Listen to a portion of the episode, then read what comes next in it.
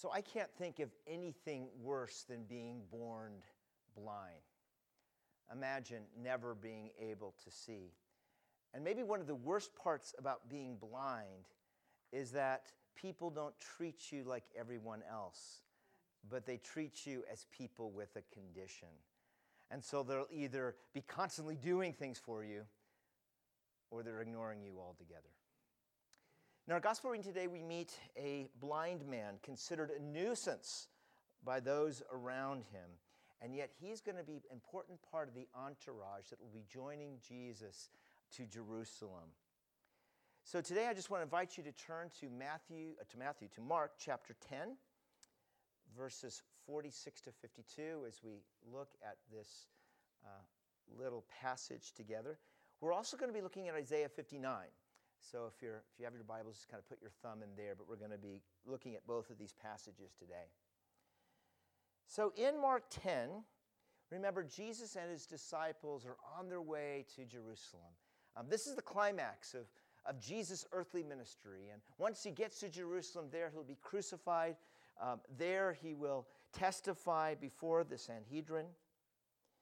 And in verse 46, Jesus and his disciples has arrived in Jericho. Now, Jericho is the very last town before they reach uh, Jerusalem and the environment thereof. Now, Jericho is located just a few miles from the Dead Sea. It's actually located, actually, it's below sea level. And in order to get to Jerusalem, which is a, a day's journey, um, they actually have to, to climb more than 3,000 feet. So it's not just an easy walk, but it's a walk, a walk that's going to require a lot of them. But they're in Jericho right now. And during their journey, we remember that Jesus has been talking about the contrast between the kingdom of God and the way things work in the kingdom and the way things work in the world, that they're very, very different. They had met during their journey someone that seemed a, a potential recruit, a guy that you know, the, the, disciples just said, well, this seems like a great guy to join us. He was, he was attractive, he was wealthy, all kinds of things. Remember, this is the rich young ruler. And, uh, but to the, uh, to the disciples' consternation, he was not welcomed into Jesus' entourage.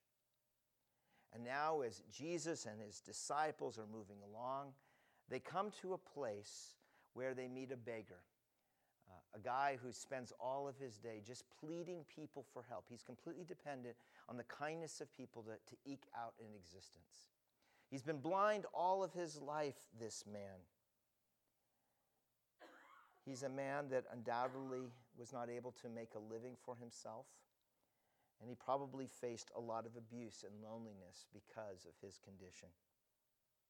But when this beggar heard that Jesus of Nazareth was about to pass by, he had to cry out. He, he knew that Jesus was his only hope. And so he cried out because here's an opportunity of his life Jesus, son of David, have mercy on me. You know, Jesus is often referred to as Jesus of Nazareth in the scriptures. Do you know why he's called Jesus of Nazareth? Because Jesus was actually a really common name in first century Palestine. There was a lot of Jesuses. So one of the ways to easily identify Jesus was to name him from the village that he was from. And Nazareth was a small village. Probably wasn't another Jesus in Nazareth. So here's Jesus of Nazareth. Jesus of Nazareth is there. And although this beggar was blind, he could see things that others around him were not able to see. This beggar, this blind beggar, had insight into spiritual things that enabled him to see. And so he knew who stood before him. He knew that Jesus was the Christ. You know, when we refer to him as, as the son of David, this would have easily been meant to the, to the Jews at the time oh, this is the Messiah. The Messiah. Messiah and Christ, by the way, are the same names. One's in Hebrew and one's in Greek. Um, so, so they would have clearly said, oh, the Messiah. And so remember that the, the disciples clearly knew that Jesus was the Messiah. But remember what happened in Mark chapter 8 when Peter confessed that he was the Messiah. Jesus told him, Keep quiet. don't let anybody know. And so, up to this point, it's been hushed, it's been quiet. They didn't refer to Jesus as the Messiah, certainly not publicly. And now, here's this blind man who comes out of nowhere and he proclaims, Here is the Son of David. In fact, this is the only place in the Gospel of Mark where he's called the Son of David. So, what has been, what has up to this point been kept a secret is now publicly proclaimed just before reaching Jerusalem, the place where he'll be crucified. Here is the Messiah. Here is the Messiah that will come, the long awaited Messiah.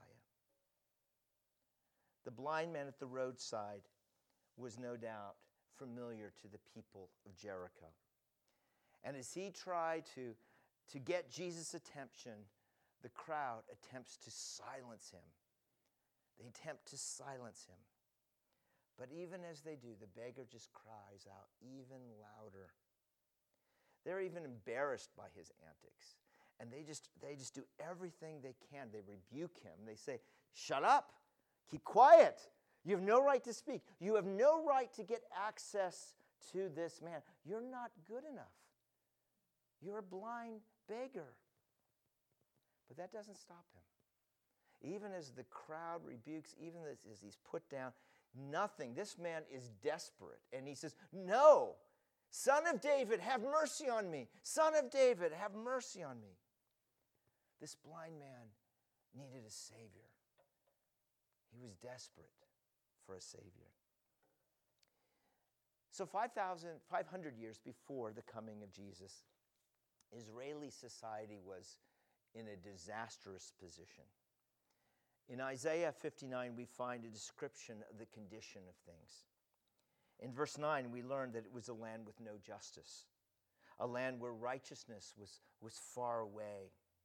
In verse 14, we hear that, that truth has stumbled in the public squares and uprightness cannot enter.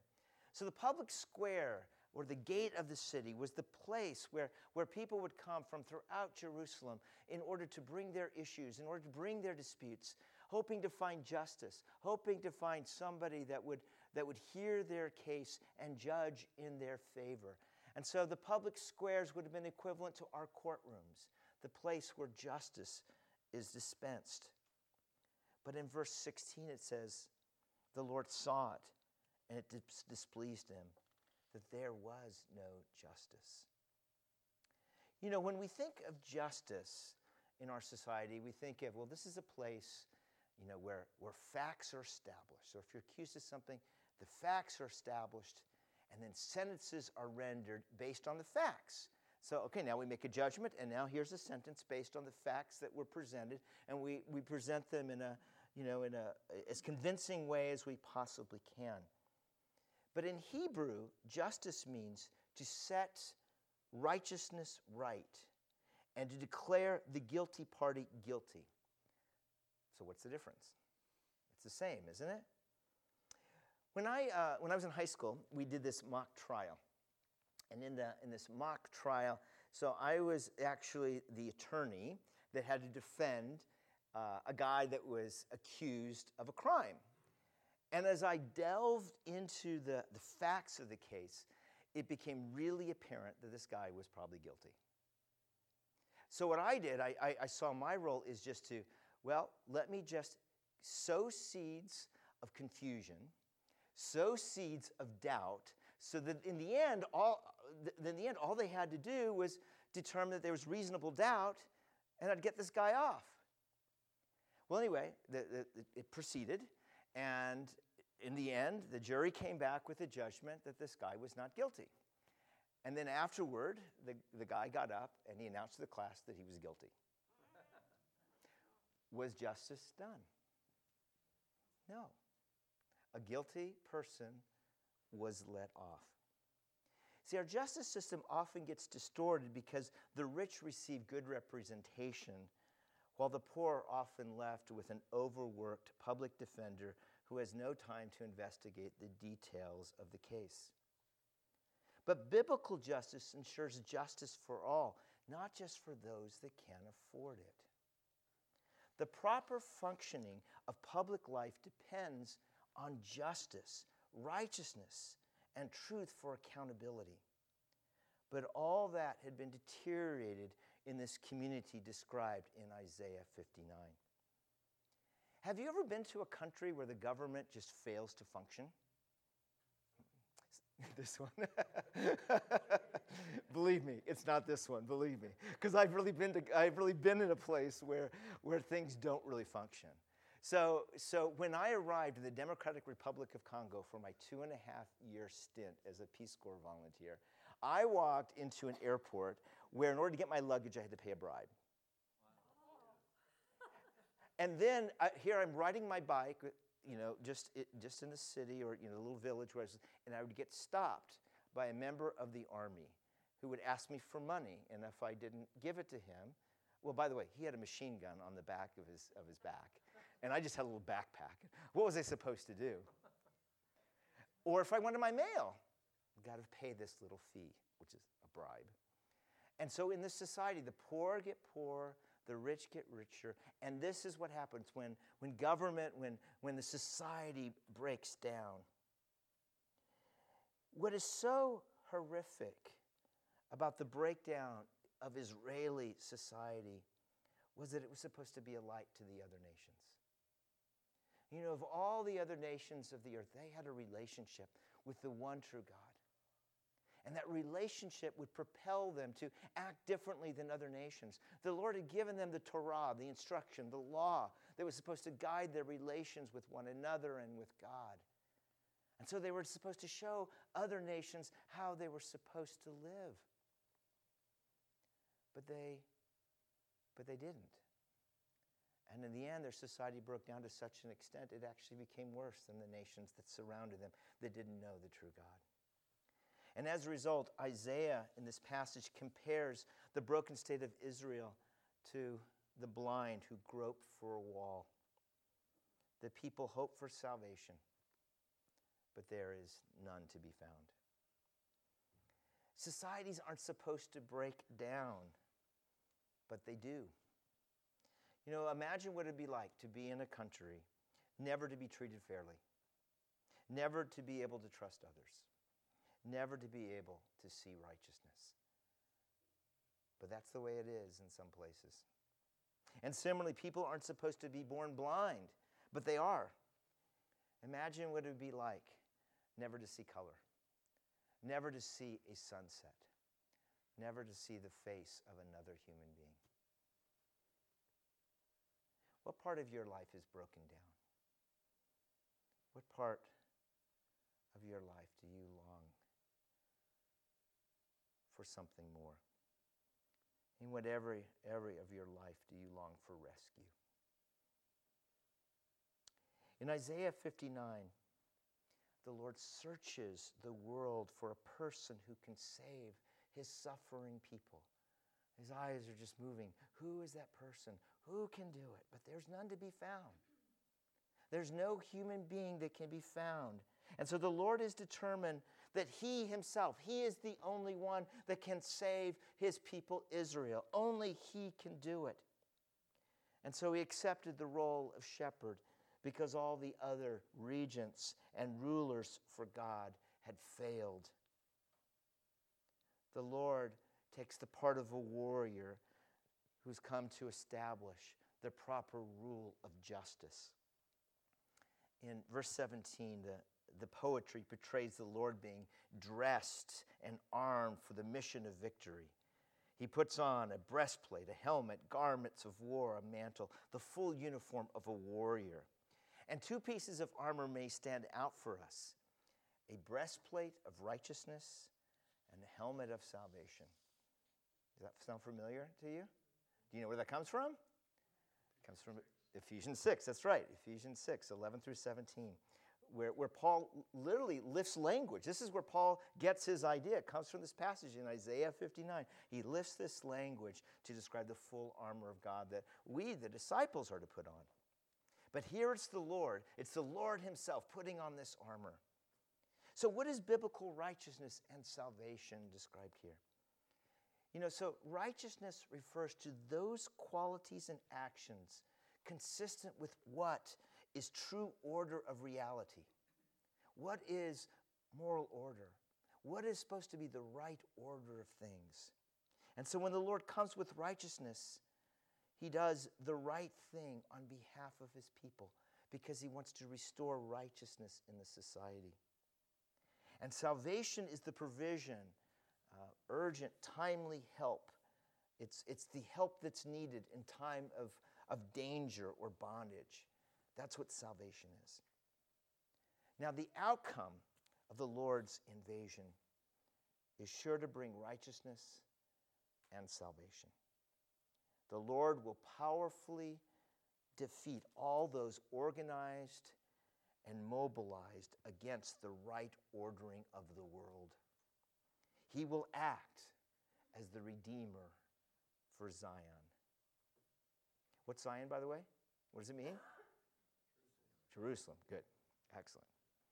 Now, 500 years after this prophecy, God incarnate comes. God incarnate, Jesus Christ. He arrives in Jericho and hears the cry of this blind man along the road. And the blind man serves as a symbol for all that is wrong in Israel and shouldn't be. If it were up to the crowd, the blind man would never have access to this fountain of salvation that was right before him. That's what happens when human beings control things. You know, they, they are blind to their, their own need. And, so, and they literally keep those that, that want truth and want righteousness and salvation from them. But the Son of God came to bring righteousness and salvation. And upon hearing this beggar crying out, Jesus stops in his tracks and he looks at him and says, What do you want from me? And the blind man says, I want to see. And so Jesus says, Go, because your faith has healed you. Jesus made right what was wrong. He brought salvation to a man in need. He is the fulfillment of this prophecy in Isaiah 59 that God Himself would come to save His people. You know, this is the last healing event in the Gospel of Mark, and it's the only one where a person is named. Why? Why do we know Bartimaeus' name, but we don't know the name of others? Because, because Bartimaeus joins Jesus after this. He's not only healed, but he joins all of the followers of Jesus to become his disciple. Here is a man who's been saved by Jesus, and now he's determined that he wants to follow. And so the believers remember him because they were one of them, even as this book of Mark was being written. You may feel like that salvation has eluded you. You're not alone. But this passage is meant to give us hope that God has not forgotten you. You know, back in the 1850s, there was a woman who every night prayed for her son.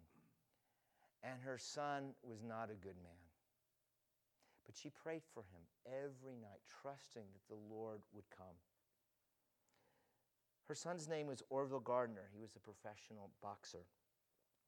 In 1853, the New York Times called him Mr. Awful Gardner because he bit off the nose and ears of an opponent in a boxing match. The name Awful Gardner actually became very fit for him because he was just infamous for his gambling and drinking, and, and he was always in the paper, usually for some barroom brawl or something like that. And, and, and after a while, I began to catch up with him, and he was, he was charged with assault and had to flee to Canada. Well, soon after he arrived in Canada, his, his son, who he deeply loved, died of a, of a, of a drowning accident. And Gardner walked out one night and he just was looking at the stars and he was thinking about his son, just wondering where his son was. And, and, and, as, he, and as he did, uh, he was thinking if he would you know, one day be able to see him. And he heard a voice say to him, if you don't change your life, you will never see your son. And at that point, he just he ran to his mom because he knew his mom was praying for him. He ran to his mom and he just came to her and, and she prayed for him and she shared the gospel with him and he changed his life. He gave his life to Jesus and not only was he a transformed man after that, but he actually became uh, a preacher of the gospel and he preached the gospel. I mean, his life was transformed. God never forgot this faithful woman who for decades prayed for her son who had gone so astray. And he has not forgotten you. He knows the things that are not right in your life. He alone is the mighty warrior who has come to bring righteousness and save his people through his only Son, Jesus Christ. And so I invite you to have hope today. Sorry, that was loud. I invite you to have hope today. Um, if you've never given your life to Jesus, if you've never really opened your heart to Jesus and invited him in to be your Savior, I just invite you to do that right now. Jesus came to save us. Jesus came because every other human being failed. And so God Himself came in the form of His Son, Jesus Christ. I invite you to invite Him in. Or if there's some area of your life that just is just incredibly broken, incredibly, something just isn't right, either with you or a member of your family pray for God's salvation and righteousness. This is why the Lord has come to save his people.